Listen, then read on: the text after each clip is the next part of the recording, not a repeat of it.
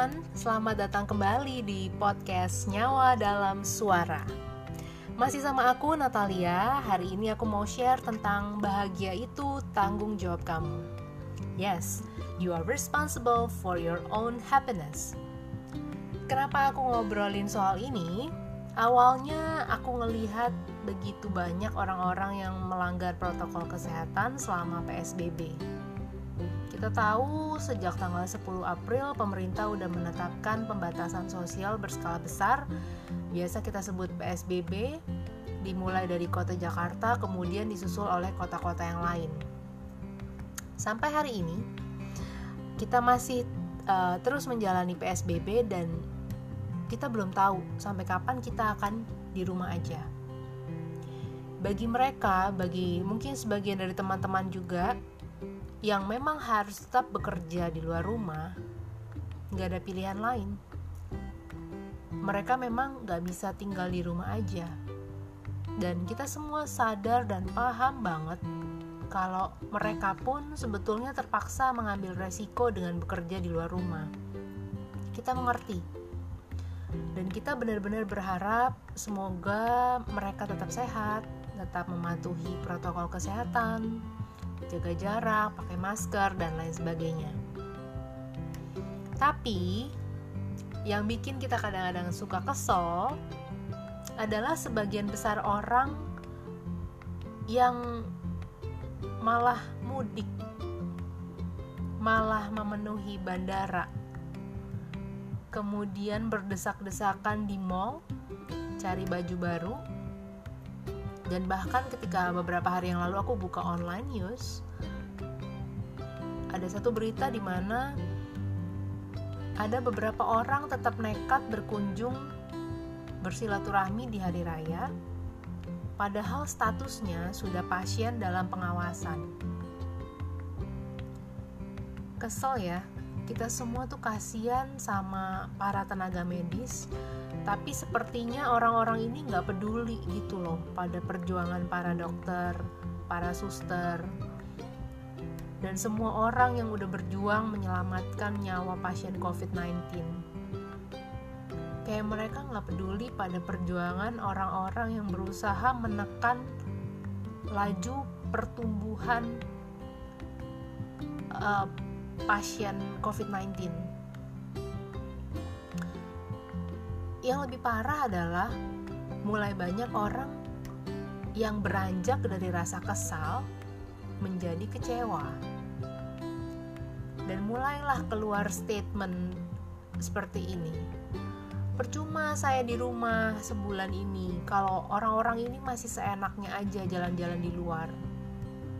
Percuma ya saya juga jalan-jalan aja. Sebetulnya nggak ada yang percuma sih teman-teman. Kalau kita semua melakukan hal yang sama hanya karena dalam tanda kutip iri melihat mereka yang semaunya sendiri kondisi akan semakin parah semakin gak kondusif. Entah berapa juta nyawa akan melayang sia-sia kalau itu benar-benar terjadi. Please please jangan pernah berkata percuma saya begini dan begitu. Kenapa karena hidup itu keputusan kita. Ini yang mau aku bahas di podcast aku yang kedua ini. Hidup kita adalah tanggung jawab kita sendiri. Kita mau sehat, kita mau sakit, itu tanggung jawab kita.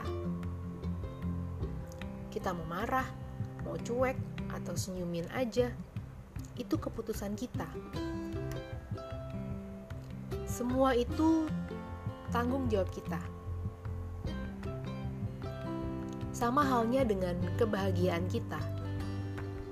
Kita happy, kita bahagia, itu tergantung dari respon hati kita sendiri.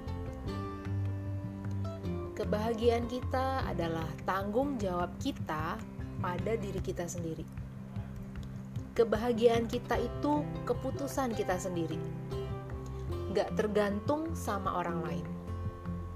Salah besar kalau kita berharap orang lain bisa bikin kita bahagia. Dan terutama untuk teman-teman yang mungkin sudah berpasangan, please diingat bahwa kebahagiaan kita tidak tergantung dari pasangan kita. Dan pada dasarnya nih, tujuan berpasangan itu bukan mencari kebahagiaan. Kalau kebahagiaan itu jadi tujuan, misalnya pasangan kita nggak bisa memenuhi ekspektasi kita, apa itu artinya kita nggak bahagia? Nggak juga kan ya? Dalam hubungan itu kita nggak boleh nuntut kebahagiaan.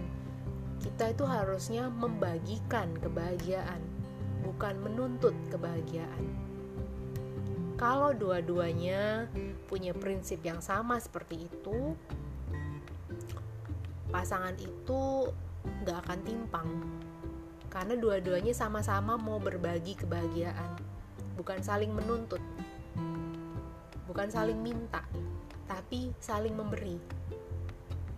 Kalau kita cuma nuntut pasangan membahagiakan kita, wah itu sih ekspektasinya tinggi banget ya dan kemungkinan besar ekspektasi itu akan hancur karena nggak ada satupun orang yang bisa memuaskan seluruh keinginan kita.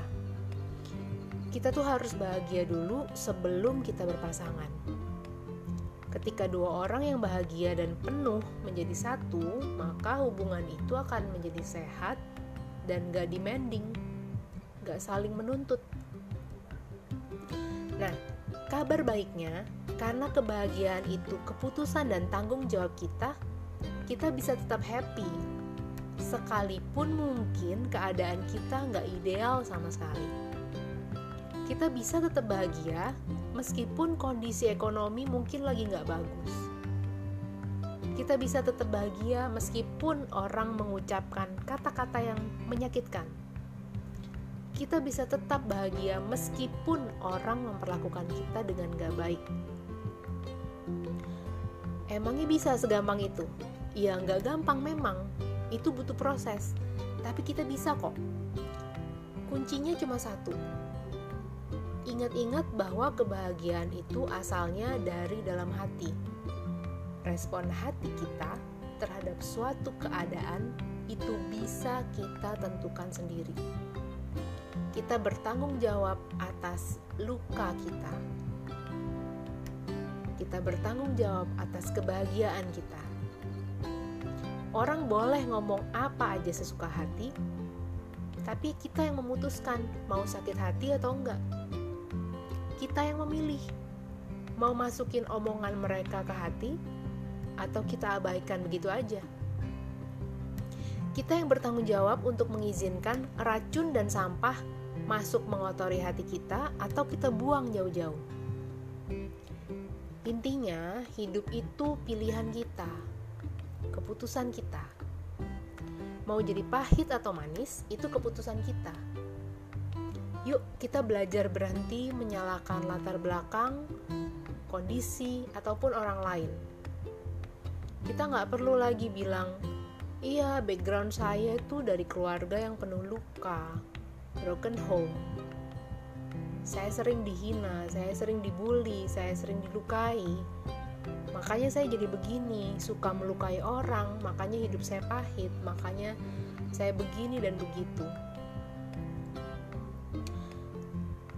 Kita memang nggak bisa memilih mau lahir di keluarga yang seperti apa, tapi kita bisa memilih mau menjadi manusia seperti apa. Daging ikan laut itu nggak asin meski dia hidup di air asin. Kondisi kita tidak menentukan siapa kita. Kita yang bertanggung jawab menentukan siapa kita. Dan bahagia itu tanggung jawab kita. Oke, okay, sekian dulu ngobrol-ngobrolnya teman-teman. Kapan-kapan kita lanjutin lagi ya. Thank you udah dengerin podcast aku yang kedua ini. Semoga kamu diberkati. Bye bye.